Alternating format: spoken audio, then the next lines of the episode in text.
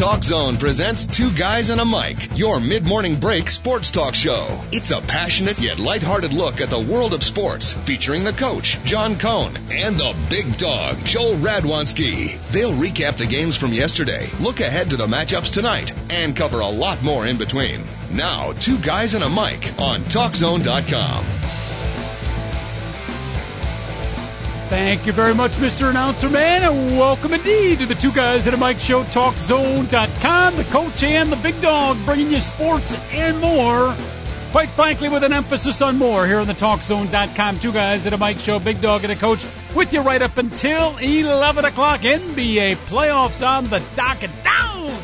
Down go the San Antonio Spurs, and a couple stars have been born for Oklahoma City. The NHL playoffs, our hockey expert the big dog, Joel Radwanski, thought yesterday was his last hockey expertise of the season. He would be incorrect. The New Jersey Devils live for another day. Kentucky Derby, French Open, and more, all on the docket for today's show. A little bit of music from producer extraordinaire David Olson, and then we will kick this particular show off. Thank you.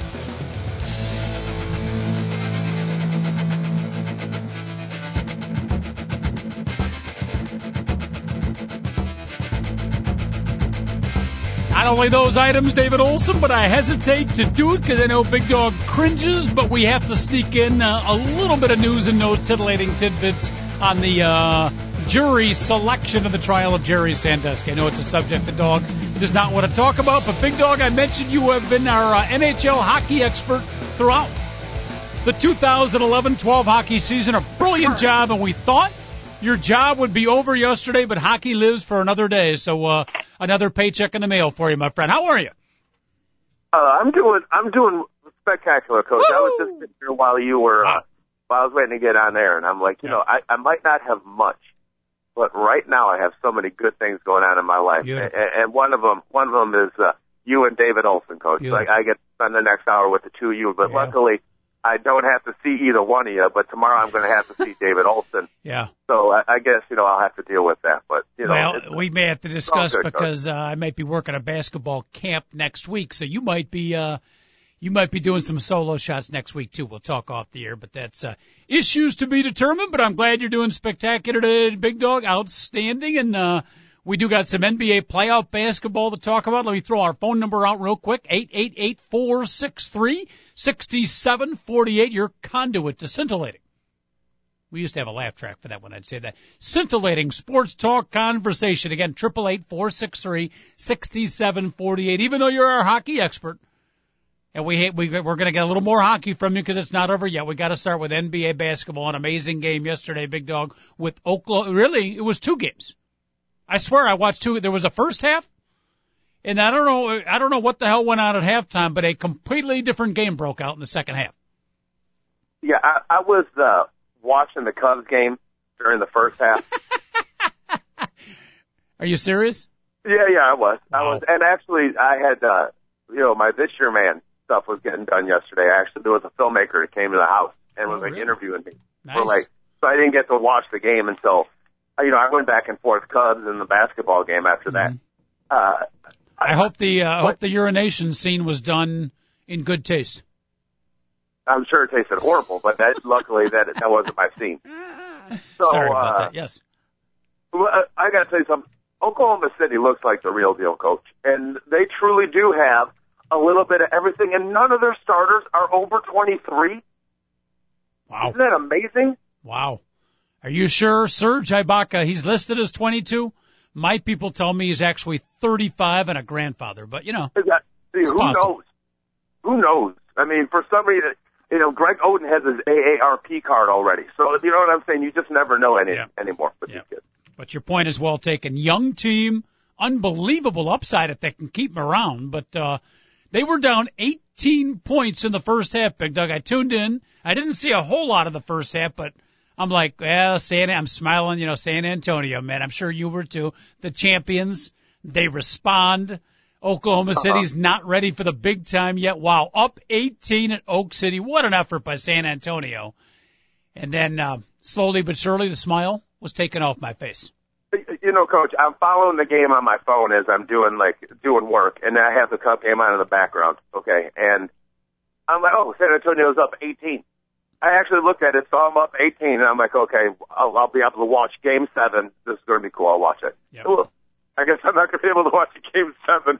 Uh, Oklahoma City comes back and dominates. Uh, they have like a perfect complementary ball club right now, and they have a guy with killer instinct and and Kevin Durant and another guy that, you know, everybody complained Michael Westbrook took, took, took too many shots. Well, this has ended up working out perfectly because you find out in the playoffs you really need players that want to shoot the ball. Not bad shots, but like really be able to get off their own shots. And if you could do that, all of a sudden everybody else can shoot the ball freely in, mm-hmm. in, in NBA basketball. You know, we, we've we've said this before. A great coach once told me that if you have three great scorers, you are a really, really good team. You can defend one. No matter how good he is, you can defend one. If you have two really good scorers, you're awfully good. If you've got three, then you've got championship material team because then it's really hard to defend. And basically Oklahoma City has uh, three guys that are red hot right now and some complementary pieces that are filling in very well too. Talking about mm-hmm. James Harden, Kevin Durant, and uh, Russell, please don't call me Michael Westbrook. You know, the other day I I talked about like they have no bench, basically the one player, and I totally forgot that they had traded Jeff Green for Kendrick Perkins. Yep. I mean that, that's so they do have two guys coming off the bench. They basically have seven players, but that's enough. I mean that really is enough for that team. It, it, I guess when they're you know you're 23 years old, you can play 38 minutes a game and 40 minutes a game every single mm-hmm. night, and it doesn't wear on you because they look as fresh as daisies out there uh, Miami or Boston. I'm not giving up on Miami yet because uh, even though I will be surprised if if Miami wins the series, I I, I, mean, I don't think they're totally out of it yet. Look how much talent they have, but mm-hmm. they are going to be severe underdogs. Uh, Oklahoma City right well, now. I don't so I wonder how that. severe. Uh, the, the the gambling, I will bet you that Oklahoma City coach will be a 150 over a 100 favorite no. in against the Heat and a two to one favorite against just, uh, Celtics. Disappointed in you, big Maybe, maybe, maybe, maybe with the Boston Celtics. But if the Heat come back and win two games, I'm still betting. You're still a little caught up in the wave of yesterday. Let it let it subside for 24 oh, no, hours. No, no, and I think, no, no, coach, this isn't me. I'm talking about the American public. Well, I am That's too, but I, I think you're overestimating the American public love for Oklahoma City. If it's the Heat and they come back and win two in a row, I think Miami Heat will be the betting favorite. No, and, no, no way. Huh? And if the Celtics, if the. Celtics wrap it up in six, I think Oak City will be the favorite, but barely. I think, you know, when people tend to go into their wallet and bet uh, their hard-earned moolah, they still need to be convinced with a young team, even as impressive as Oklahoma City is. We'll see. I, we'll yeah, see. I, I, I don't think we're going to see because I think the Celtics yep. are going to finish it off. So that one, we're going to have, we'd have a debate on that one because I, I wouldn't agree. I think people would be betting on, uh, mm-hmm. it's going to be, they'll be two to one favorites over Celtics. But anyways, the, it's Celtics versus uh, the Heat tonight. That should be a pretty decent ball game. Yep, going to be a good game. By the way, we should mention in the lineup, but you said they went seven deep. They actually went eight deep because I don't know if he's 40 something or late 30s, but Derek Fisher. Derek Fisher down the stretch playing the final five minutes for Oklahoma City. You know what?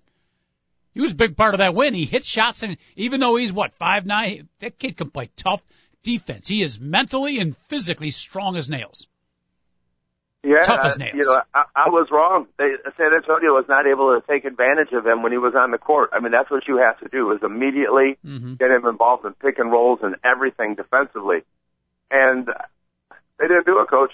And they were not able to take advantage of Derek Fisher on the court, and Derek Fisher hit all the shots. So that was the difference, basically, was how well he played. And it, that's the difference of winning or losing in Game Six. Because all the other games, that the, the the the first two games that the Spurs won, Fisher got killed defensively remarkable, remarkable turnaround. If you wanted to throw it out to the fans out there, games you've seen recently where it has dramatically changed like that particular game did. It really had started with the Kevin Durant just ridiculous three pointer, uh, right before the halftime. That was an 18 point lead. That three pointer brought it down to 15. So at the time it wasn't dramatic, but big dog guys like you and me, and I'm sure some of our listeners out there, and again, NBA fans, you want to check in, love to hear from you. Eight eight eight four six three sixty seven forty eight.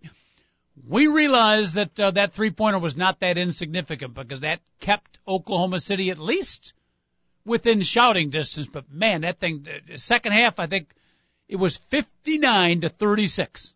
Could you ever imagine San Antonio getting outscored by 23 at a championship do or die game? No, I couldn't. I mean, they got thoroughly swarmed, and uh, Oklahoma City took advantage of the the crowd's excitement. They took advantage of everything, and they everything flowed for them, and they end up blowing them out basically. Mm-hmm. So, hmm. uh, San Antonio, this might be the last year, Coach. This might be the the farewell. Who yes. knows? But you know, Duncan's going to be 37 next year. Yeah, Papa and, was uh, Papa. Papa was not aging well either. He looks like maybe a one year vacation. Send him away to the happy farm somewhere. He he looks a little backed up. Papa. That's a tough job. That's a tough job. But yeah. getting back to Derek Fisher, think about this. If he wins the title, he'll yep. won one with the he'll one one with the Thunder, uh, many with the Lakers. I mean, he, he might this might be like his sixth or his seventh title, and he'll have one with three teams because he won at least one with the Spurs. As a matter of fact, he like a game-winning shot to knock the Lakers out Fisher with the, did? the Spurs. Really? Oh, absolutely. Okay. And the thing about when he was with the Utah Jazz, that was the year they went deepest in the finals. Like Derek Fisher is like the the Don Baylor or Dave Henderson. Well, no, no, excuse me, excuse me. Robert Horry is the Dave Henderson of of of basketball. Yeah. But everywhere Don Baylor went, they would go to the World Series. So that's kind of like what Derek Fisher is mm-hmm. As an NBA player. Now, your ne- I thought you were going to lead into your next comment. I, I hope wasn't going to be as Derek Fisher getting near Hall of Fame consideration because I don't. Oh. As good as he no. is in many championships, I don't think he's still Hall of Fame.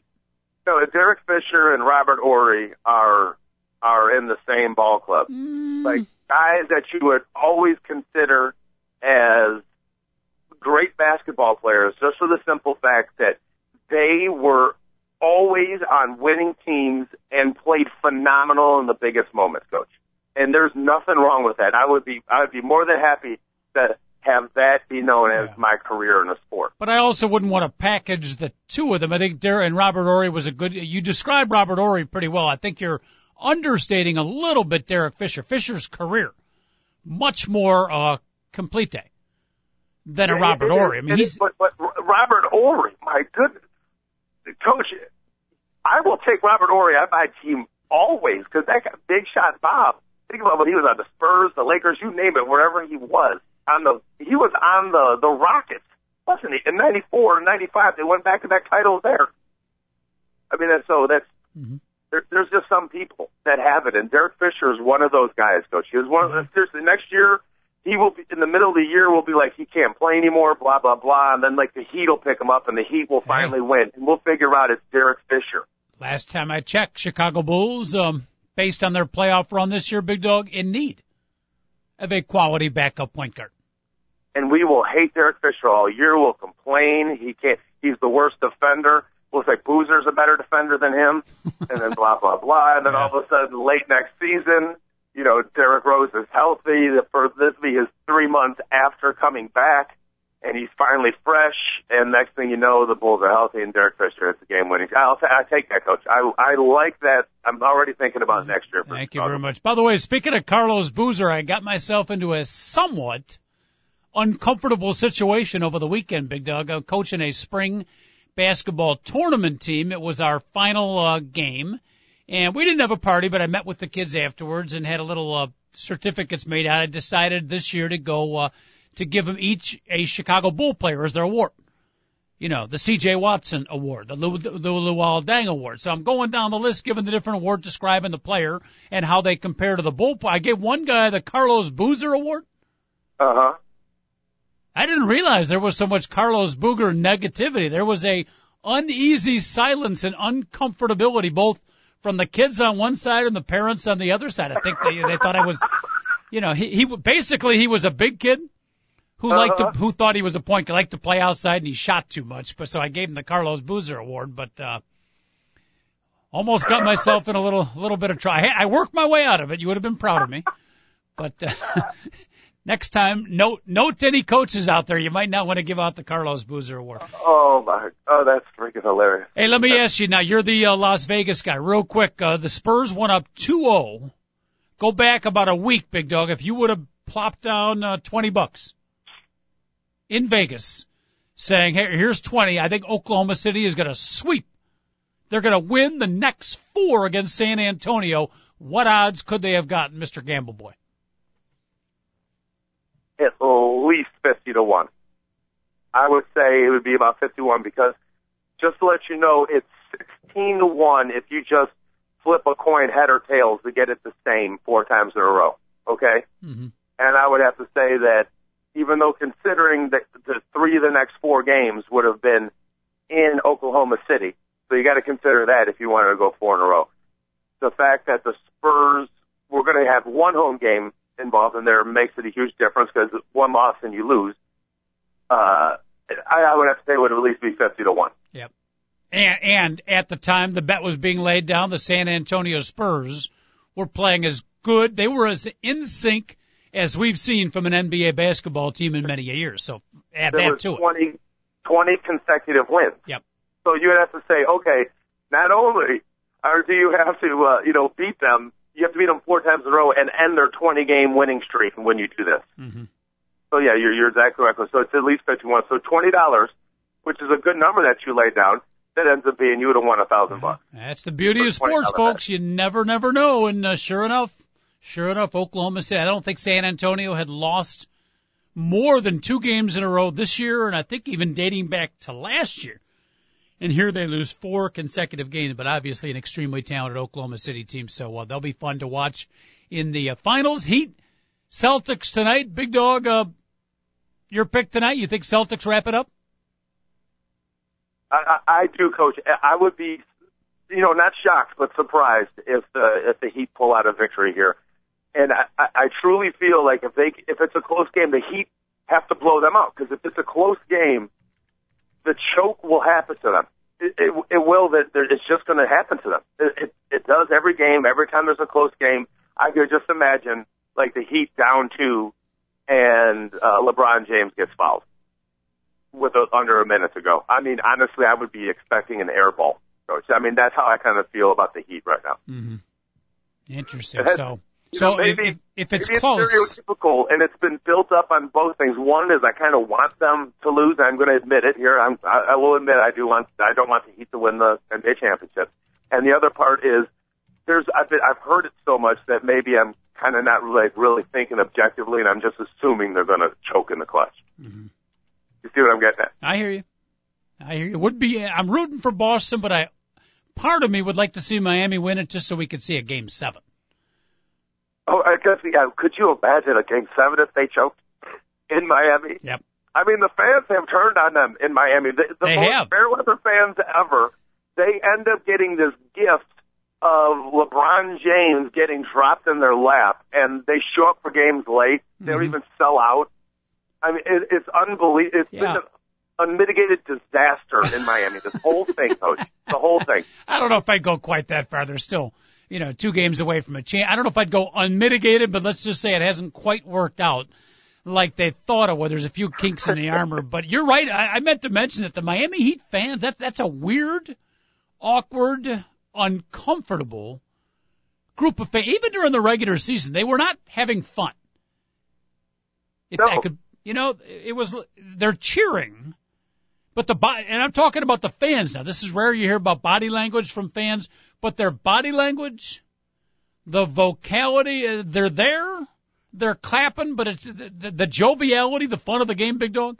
I think that has uh, uh, deviated, mediated, whatever the word is, down to the fans as well. It's interesting to watch. Uh, it's not exactly watching Oklahoma City Thunder fan base getting all excited. Yes. As a coach. so I'm gonna, gonna uh, bring up a great comparison now. Uh, transition, transition, and uh, first I got to put out my uh, little tweet here because we're switching over to NCAA softball. I'm trying to follow producer extraordinaire David Olson's uh, hints on Twitter, which we put into a book in the not too future, uh, not too distant future. But uh, did you happen to watch the rain delayed but nevertheless very exciting finish to the collegiate girls softball season because it relates to what we're talking about with the Miami Heat. Did you watch the finish, Big Dog? Uh, Coach, uh, yesterday I had the one of the blessed days of being able to fall asleep on the couch from exhaustion from absolutely getting hardly anything accomplished. So I, I was able to, I fell asleep. There must have been like a rain delay. I started watching the game. I'm like, oh heck yeah! I watched the top of the first, and I did not see any more of the game. I fell asleep. you, so you were exhausted due to sitting around all day. Well, uh, yes, kind of. I would have to say that. Okay. Mm-hmm. I would have to say yesterday was the least I'd accomplished. Uh, well, that's why uh, once again I want to thank the uh, makers of the DVR machine. Uh, an outstanding performance, uh, David. If we could get the creator, the inventor, one of the technicians of the DVR tape machine, I'd like to personally thank them. But it was a three-hour rain delay, Big Dumb. Three hours. Okay. Ooh, All right. Yes, I well, can make it. It was like it was like ten fifteen when I started watching the game was yeah. after the, the the basketball game was yep. over with. Yep, yep. Well, I fell asleep, watched at five thirty this morning. It's a beautiful, beautiful thing. But it was a really, really neat. It could be a case study for a psychology class or a sociology class. Fascinating. I hope I can describe it well. If any uh, of our fans out there watch the game, know what I'm talking about, comments on it. Love to hear from you. Eight eight eight four six three six seven four eight. The phone number. Oklahoma uh, both teams have won one game, but Oklahoma kind of the favorite. The little bit I've watched, they jump out to a one nothing lead, and then they get a home run, and they're up three nothing. Okay.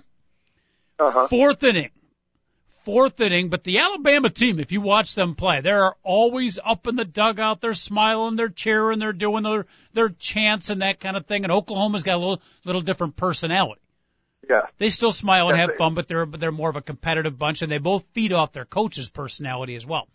Alabama like plays the drums with helmets yes. and softballs yeah. and off of the bench, and they come up with some of. To be quite honest with you, I, I hope that kind of becomes a tradition because I actually enjoyed the beats that were coming from the dugout and the Alabama team. I'm not kidding, Coach. I thoroughly enjoyed. That was the best part of this College World Series. For being our and guest today, we are going to send you a CD of Alabama softball team in the dugout, the best of. DJ Steve Porter could definitely use something like that, yeah. if you know what I'm talking and, about. Yeah, on behalf of the Alabama second baseman, by the way, uh, you'll be happy to know, Big Dog, there is no video. So take it easy. I say that in the kindest way because the Alabama second baseman awfully good looking. All right. Um, so even though they're down three nothing, which is a lot, in women's softball. The Oklahoma pitchers. Not, not anymore. Not anymore. This isn't yeah. 1998 anymore. Yeah, you're you know right. What I'm saying? You know, you're, it's a little different, coach. Yeah, yeah, you're right. It is a little different than it used to be, but still. Three nothing, but the Alabama team is still smiling and cheering. Anyhow, the rain starts to come back again. Uh oh. Okay.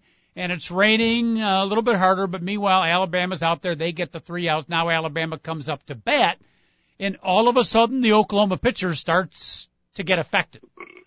Mentally, the pressure, the tightness, and again, a very competitive but serious Oklahoma team and a jovial win or lose, let's have fun style from Alabama. And the Oklahoma pitcher starts falling apart, starts throwing some wild pitches, suddenly a one run across, two runs across. Now here's where it got interesting. The Oklahoma manager comes out and starts complaining with the umpire, my pitcher can't throw anymore. We have got to delay this game. It's unplayable. So they have a big meeting, and of course the Alabama team is saying, well, wait a minute. Our pitcher had to throw in the rain. We had to field in the rain. Let's at least complete this inning. So he had all that going on. But here's the interesting part, Big Dog, and the cameras caught it beautifully. During the five, probably, it seemed like 20 minutes, but it was probably about a five minute discussion, meeting with the NCAA officials and everything on what to do. The Oklahoma team, who still had a lead three to two, but it was slip sliding away in the dugout, sitting down, serious faces, their coach arguing negatively. The Alabama team, during the potential rainout or what it could have been, to prove the point that, hey, it's not that bad out there, they stayed out on the field in a group, smiling, talking, jumping up and down, waving to the fans, doing their chants and stuff as if to say to the Oklahoma players, hey, come on, man, let's have fun. It's beautiful out here. Get your and, butt out on the field. Oh, and you could oh. just see it. One team tightening up and their coach arguing with the umpires, the other team having fun. And sure enough, over the next three innings, Alabama hit, hit, hit. Oklahoma tightened up. Alabama wins the game five to three It was a really interesting psychological study of emotion. Yeah, I'm glad you brought that up, Coach. And I really wish I w- wouldn't have fallen asleep and have seen all that because I mean that's that's a pretty fun seven innings to watch uh, of a college softball game. So, yep. congratulations to Alabama, and that goes to show, Coach. It really does in all sports. I'm telling you, uh, when you're having fun, it is so much more. Yes. It's so much easier to play. Good lesson. So much easier to play. Good lesson. A lot of coaches should have watched that game.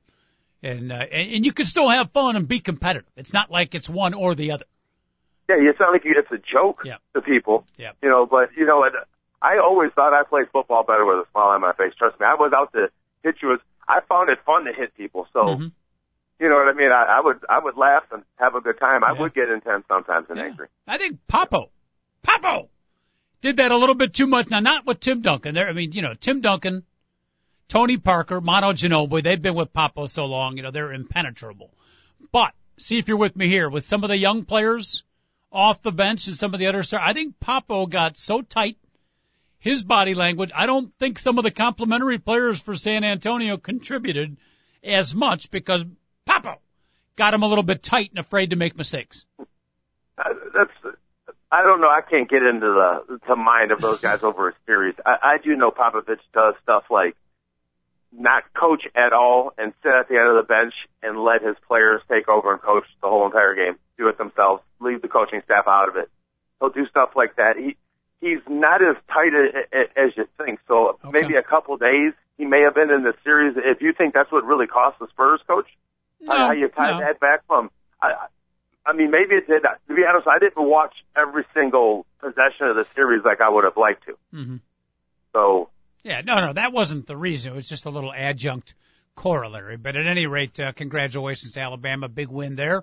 Uh, back to the baseball world, Big Dog. I, I apologize for laughing because I'm a Cubs fan too. But, uh, you said you were watching the game and, um, let's just say our 10 to nothing victory of two days ago is a distant memory at this point.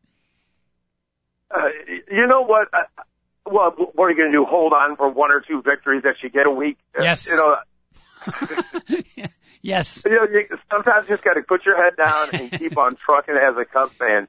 And you got to look at the positives. And uh, you know, Jeff Samardzija is going to be pitching soon. Is it today, possibly? I will check that in a second. Okay.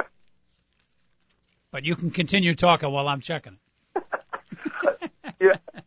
You know, none of us, any, if you were a diehard Cubs fan and you came into this season with any type of speculation that they were going to contend or even have a chance at a winning season, you were extremely mistaken. There was no way a, a lineup that Alfonso Soriano was going to be the basis of your lineup could that possibly ever been successful in a 2012 baseball season. So, mm-hmm.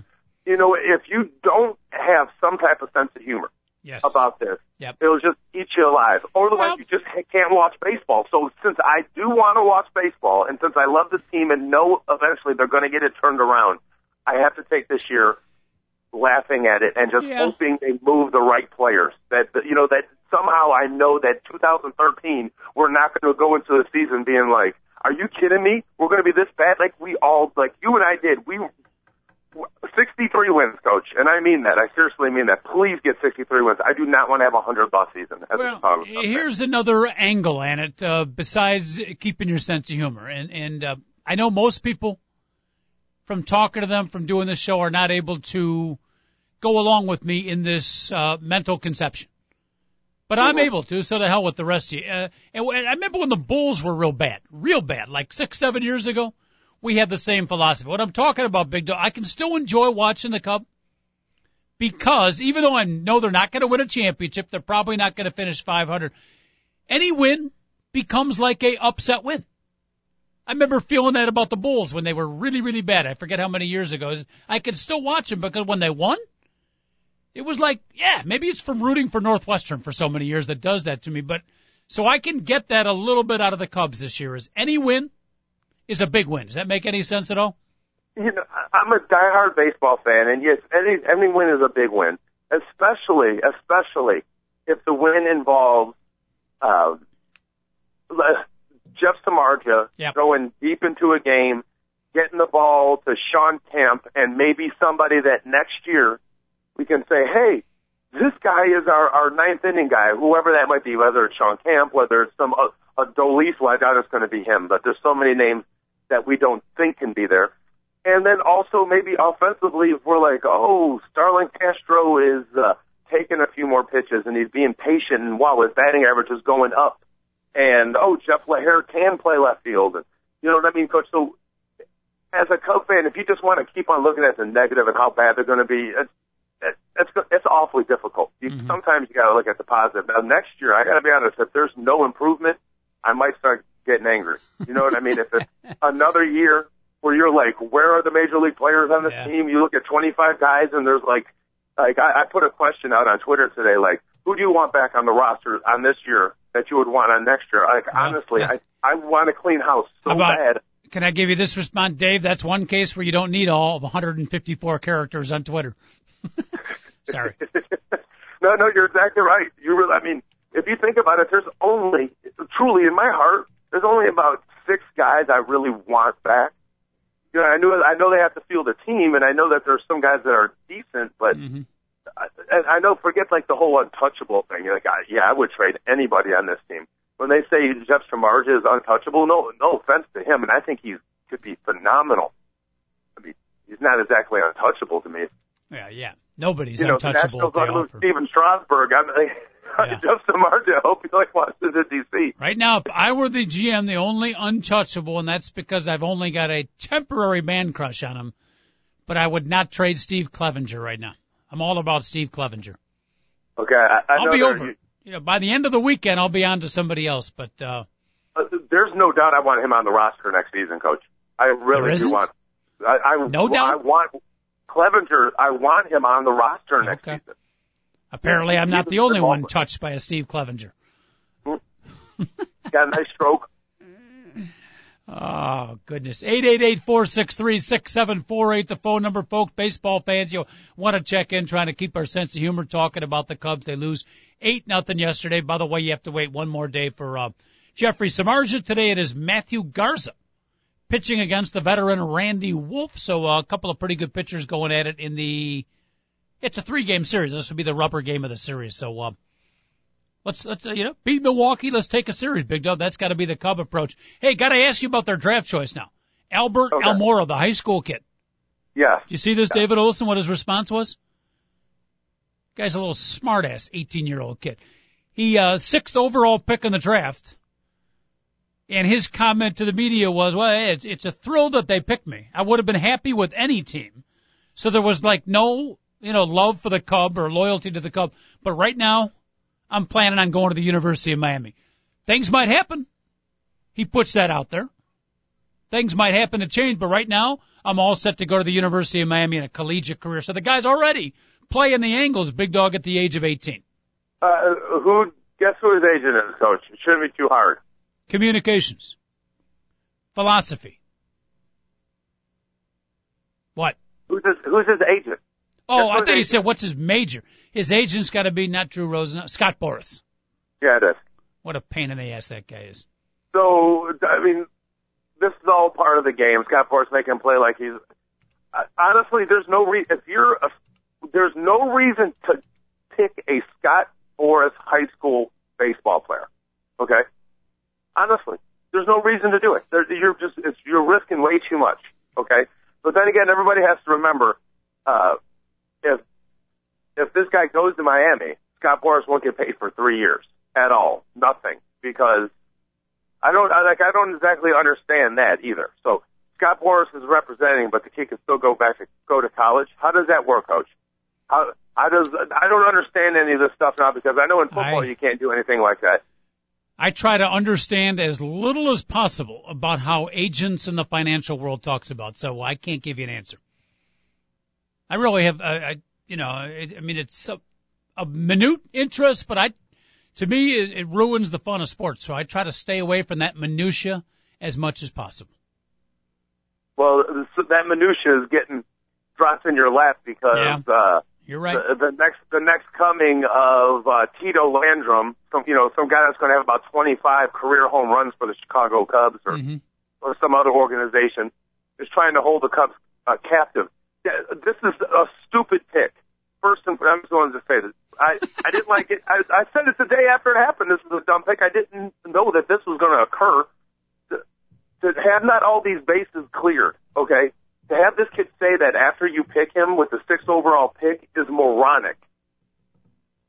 Can, can I say it any more clear about this? I'm, I'm almost sad that you brought it up, Coach, because you know 2012 is supposed to be this year that okay, they're not going to win, but maybe we can get a foundation of clear out all the garbage and let's start building. We don't have to worry about winning this season. This we can actually just have a whole entire season dedicated to 2013. Mm-hmm. You know, and the Cubs have never done that. Well, guess what? Uh, their first round draft pick is a freaking waste as of right now.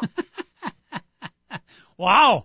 48 hours into his, uh, professional, maybe professional career, less than 40. Welcome well, dude, to the big time, Albert Almora. Read the scouting report on him. Uh, it's, uh, they're projecting the kid to be decent. So the kid that, uh, yeah, we're we're 100% sure that he's going to be decent. Oh, he's got an uh, he's he's got average speed. Oh, he's got decent power. He's got an average arm, but he's got good instincts. I mean, that's nice to know. That really is nice to know. Okay, but uh, with the with the six overall pick, can't you get guys that have decent instincts that they also say, hey, this guy's got great instincts. Oh, and by the way, his arm is like a cannon. He's got incredible power. He runs like the wind. Because everybody else's draft picks uh, read exactly like that after the Cubs did. And now the kid not only you know, he should go to Miami because the guy probably isn't ready for professional baseball. This is stupid. I can't believe that this pick. I mean, seriously, they can't. If you're going to pick somebody with a six overall pick that says I'm thinking about going to Miami, yeah, there's and then you're worried about it. The scouting report should be like, this guy's the next Bo Jackson. Right. Instead, I mean, really, who is he? The next uh, Matt Murton? Is it possible? I love Matt Murton. No, yeah, I well, forgot about Matt, Matt Murton. Murton should have been like a fourth round draft pick in Major League Baseball, Matt and he was like for certain. He was, he was like a thirtieth. Yeah, possibly, Big Dog. Possibly you're overreacting just a bit. Uh, uh, Your point's well can. They redo, but... Can they have a redo on the draft? Can they? Possible. I, I, to be honest with you, in your whole tirade, I got distracted because they showed two consecutive replays of Maria Sharapova winning her quarterfinal match and striding long for a ball that was out of bounds.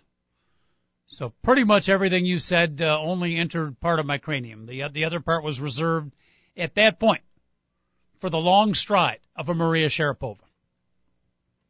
Yeah. By the way, all the Samantha Stosur fans out there, big dog. Hate to be the first to break it to you, but Samantha Stosur has lost entering the finals of the French Open. Sara Errani and let's, uh, speaking of Ronnie, let's bring in Ronnie Santo. Ronnie, if you could, because a lot of our, uh, fans are not familiar with the work of Sara Errani. She's in the French Open Championship. Ronnie, if you could, tell us a little bit about women's singles specialist Sara Errani. Well, uh, uh, she likes to wear short skirts, Patrick. Wow. And, uh, she likes to go back and forth, work up and down. Uh, got a nice short game. Uh, she prefers long game. Wow. Does she rush net or stay back and hit ground strokes? Uh, uh she prefers to do both, but uh, she does have a good backhand. All right. Does she like to keep the ball down low?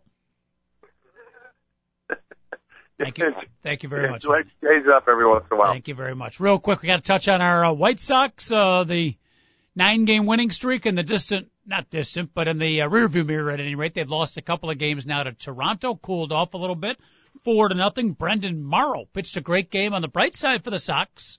And, uh, they got the, not the rubber game, but they'll try to avoid the sweep today against Toronto. They're still in first place. Half a game over Cleveland, who've beaten Detroit two games in a row. But, uh, the kid Jose Quintana, big dog, minor leaguer to start the season, stepped in and yeah. pitched pretty well. He's been a, I'm not going to say a star, but a pleasant surprise for the White Sox. Well, when John Danks comes back, you know, he's going to lose his spot, but he's on the Chicago White Sox.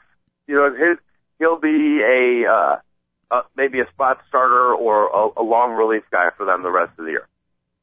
You have to say he's he's mm-hmm. he's stuck. He's made the yeah, team coach. Yeah, I think so. So that's a that's a bevy of young arms that the Chicago White Sox have in their bullpen now, and uh, you know, middle setup guys, closers. Basically, it's a bunch of young guys, and then the veteran Matt Thornton. Right? That's pretty much the Sox bullpen. Yeah, that, that, that's exactly what it is.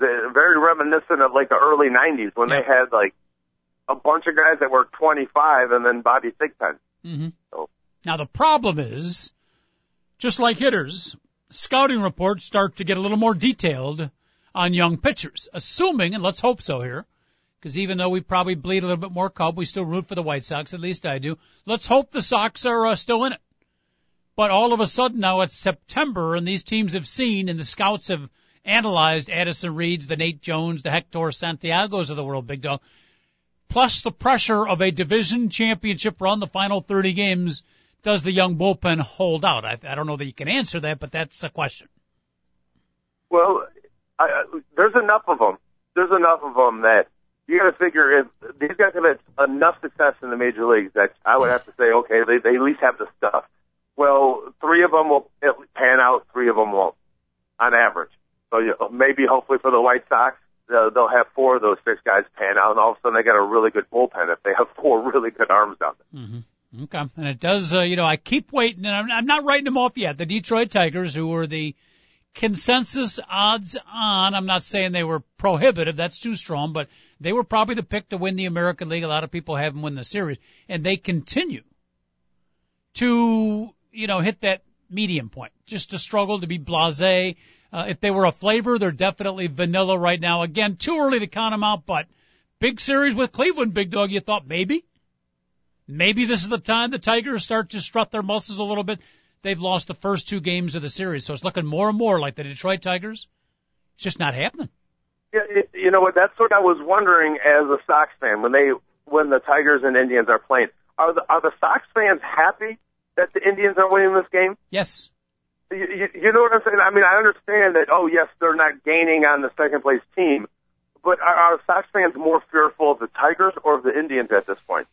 It's changing but I think we're still at the very end of the residue of the Tigers. But it is that's a work in progress. Is the answer to that question? It's becoming Cleveland. Well, the Tigers last year were so unreal in the second half.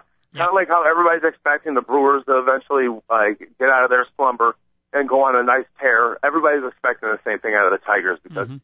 perennially, I shouldn't say perennially, but over the last few years, both of those teams have done that. And again, this year, both of those teams, the Brewers and the Tigers, have started out kind of garbage. Uh-huh. Yeah, we'll see. A reminder, the season doesn't end to the end of September. We're still somewhat early in June, so be careful. We've seen it uh, way too many years, Big Dog, where teams do get on runs, and the Detroit Tigers have the talent. So it's too early to count them out, but uh, not so good right now. Eight eight eight four six three six seven four eight. The phone number, Dog, and the coach with you right up until eleven o'clock. Big Dog, you will be doing these shows solo tomorrow, huh? In studio? Uh, I will be in studio tomorrow. Wow. So. Woo! With a female or by yourself?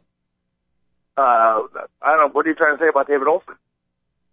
Well, David's going to be the producer. I'm talking about in studio. Oh, okay. Well, I will hopefully be having a couple different people coming ah, on, different okay. co-hosts with me tomorrow. Beautiful, mm-hmm. beautiful. Because you know, I thought thought we could maybe do a contest. You know, not win a date, but win a one-hour sports talk appearance with the big dog females only allowed to enter. I thought it could be a, maybe a ratings hit for us. Uh, that might work. I, you know, I'll take males too, but we probably, uh, I, I don't know if we'd get the same rating or mm-hmm. the same demographics with yeah. it. Or you could dress in the this year man. We could have, do a show with this year man. And have uh, some kind actually, of contest. I, there'd be a lot of females, I'm sure, that would enter that particular contest. Well, I would be. I'd have no problem actually bringing the suit tomorrow because there's so many uh, dry cleaning places in the neighborhood. It is mm-hmm. a Korean neighborhood. Yeah, exactly. So we could do. We could. Afterwards. We could do the first half of the show. David, I'm already producing this sucker. Big Dog would be in his this year man outfit, and the female would be uh, on the other side. And then we'd go to a break, and two minutes later we come back, and then she's got the this year man outfit on, and Big Dog's wearing nothing but his boxers. No, no, Coach. I, I, let's ask David Olson if it's okay to produce it. Is it okay if I do the show tomorrow as this year man, just as this year man, and promote it? Is it, is it okay, David? Of course. Of course. Okay, so no I will be in full garb tomorrow, Coach. Okay. Even boots wow. included, by the way. I don't know if the camera gets there, so you may have to to rise up and show him the boots, but uh those are uh very attractive long red boots, correct for this year, man? Yeah, they are. And as a matter of fact, uh, here's what uh, if uh, if I can get somebody to come in and film it, uh, I will actually bring you into the East Bank Club, and you can have all day afternoon. Wow. Uh, to just relax at East Bank Club. So you get it from like noon to ten. That's like ten hours, coach. Are you, are you talking to me now, David Olson, or the female winner of our contest?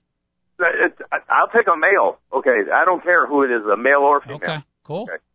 But Wow. they do, whoever it is, they do have to put suntan lotion in the part of my back I can't reach. Be careful, back hair Bobby's going to be uh, emailing in anytime soon. This is a this is a public area, coach. That Yes. whoever is going to be spreading this oil on me, well, Yep. most likely a, a, public area. Just got an email in from Down Low Larry. He says the fact that it's a public area is no problem at all. Apparently, Down Low Larry is very comfortable with his sexuality, Big Dog.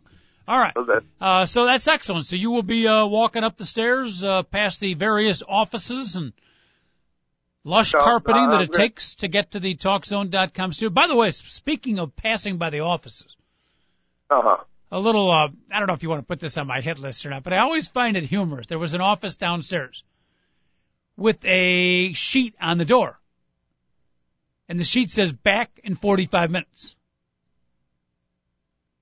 Well, so if someone's coming to either, you know, for an appointment or maybe they didn't have an appointment, coming to see them, what the hell good is back in 45 minutes? When did they leave? Yeah, I, I, I completely, I completely agree. And if you're going to put a back in a, and then there's a certain amount of time, Yeah. minutes. Okay, I just want to let you know, five is the most that you can put up. Yes. And it, I, I, I literally mean that. When I see 15, I'm like, who the hell are these people? How long ago was 15 minutes? Five, you can deal with five. The, the or, fact that or, somebody put 45, they should have just thrown an FU, being like, hey, here, this is what I said, 45 minutes, go after yourself. Boy, I mean, that's ridiculous. I mean, 15 is bad enough, Yeah. okay? yeah, or put the time on the sheet. Yes, I will you know, be or back. back, at- or you know, back by eleven o'clock, something like that. I found that rather humorous. At any rate, uh, that's outstanding. That you'll be coming in studio today or tomorrow.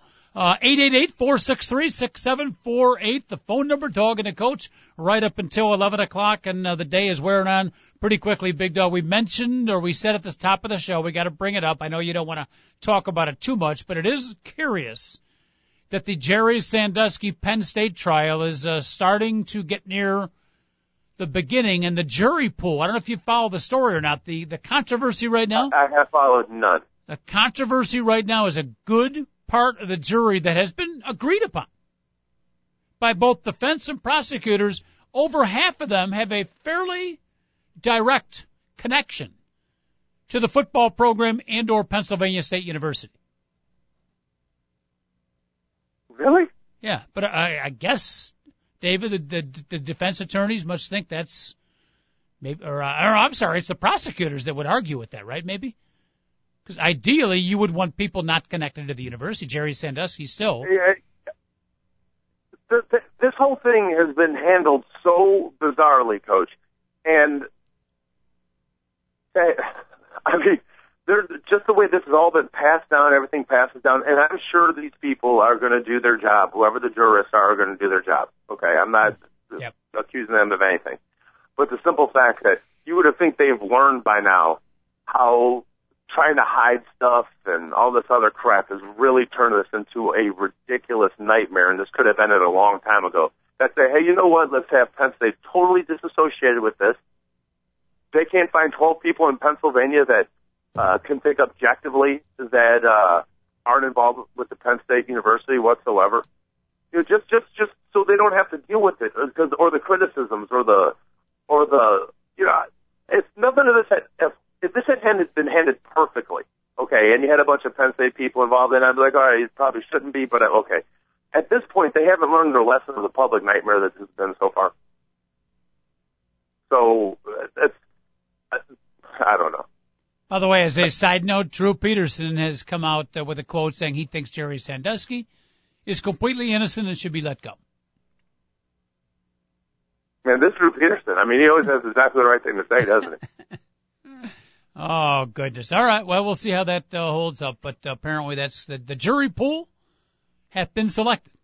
David, are you you're our legal expert here? You think uh, I think Big Dog's probably right, and that's what the prosecutors are thinking. If you pick the right people, even though, if you pick the right people, even though they're connected, they can still remain objective?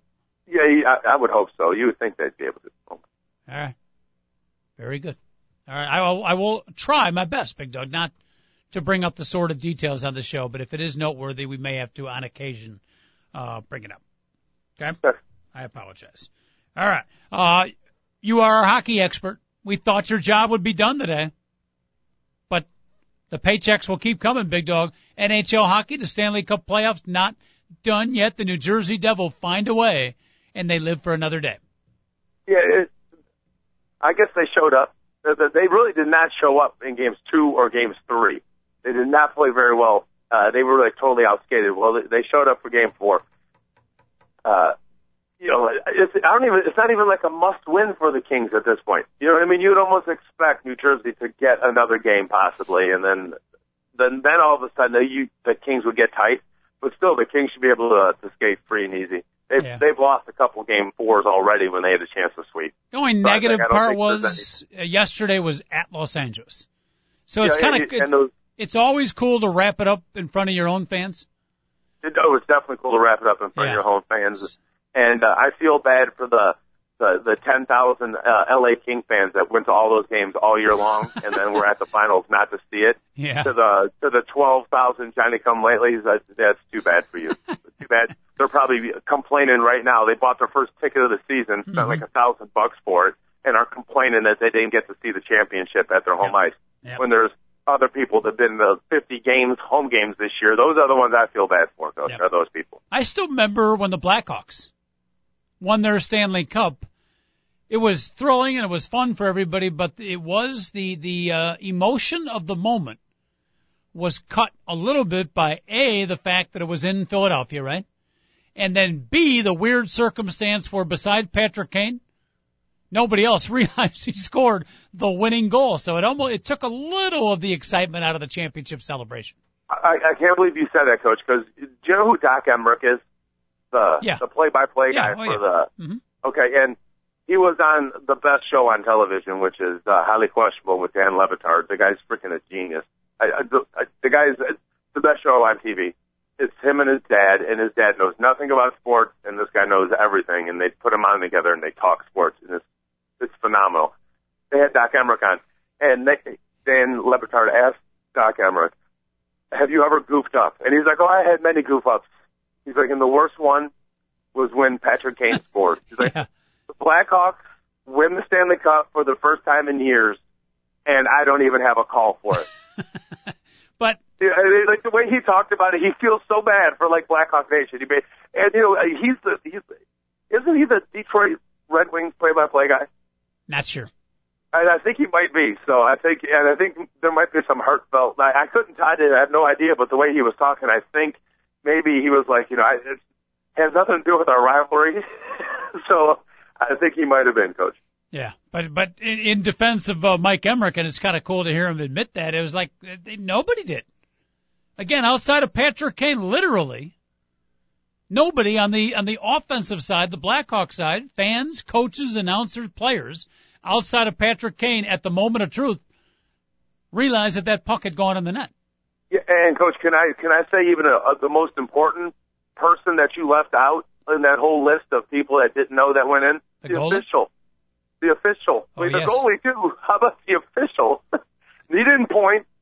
Okay, he didn't point to the goal until like like like five seconds afterwards. Oh, he's like, oh yeah, goal. And, mm-hmm. You know, and then he points and. That's the Blackhawks win their first Stanley Cup. You know, not to complain because uh, you know it, it's sports a little bit, but but in the minor complaint area, we don't win that many championships uh, since I've been rooting for sports, almost 50 years. Mm-hmm. I can't say my first six years I was actively rooting for sports, but two of our rare championships, the one we just described, and then the, I'll never forget this, the Chicago Bears. I've mentioned this before with you, Doc. In 1985, and this one meant even more to me because I had rooted on so many Bears bad teams. When they finally win the Super Bowl at the moment as the clock is winding down, they're showing all the players jumping down and then they go to the bench and there's Walter Payton pouting on the bench at celebration time because he didn't get the ball. Now it didn't ruin, I don't mean to paint that it ruined my celebration. I was still happy and excited, but like the Kane silent goal, if you want to call it that, it took a chink out of what should be a celebratory moment. Yeah, I'm with you. Yeah, I'm with you. Yeah, what are you going to do? Yeah, and there's, uh, yeah, you know, I didn't see that moment. You want to, you want to know about, you think you had a bad moment because you, uh, what you saw. I was watching, uh, I was watching the, the, I was watching the Super Bowl with a guy by the name of Rob Reckless.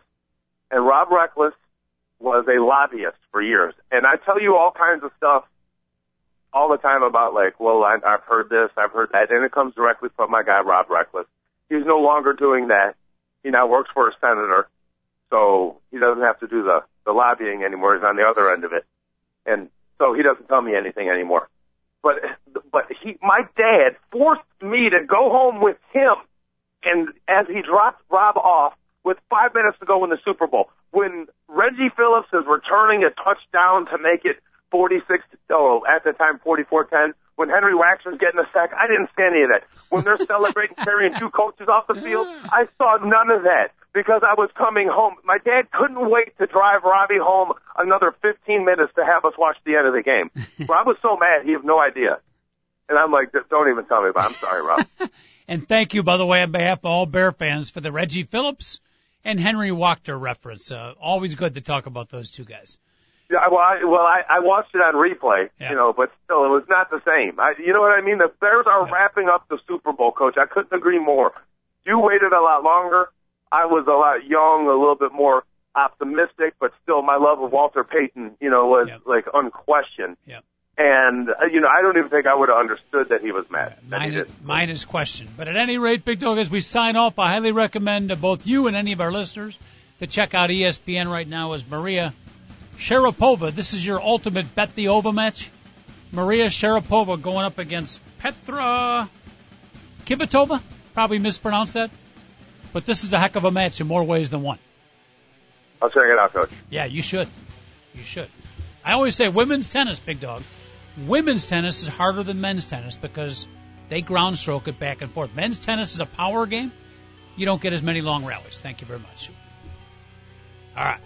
Big dog, we'll I'm talk uh, solo tomorrow. I, I just turned it on. I'm impressed, Coach. I'm very impressed. Yes. I, I got to go, everybody. hey, have a great day, everybody. Big dog solo in the studio tomorrow. You never know what'll happen. Tune in for that. I won't because I'm probably afraid to see. 10 o'clock tomorrow. Don't be late. Have a great day.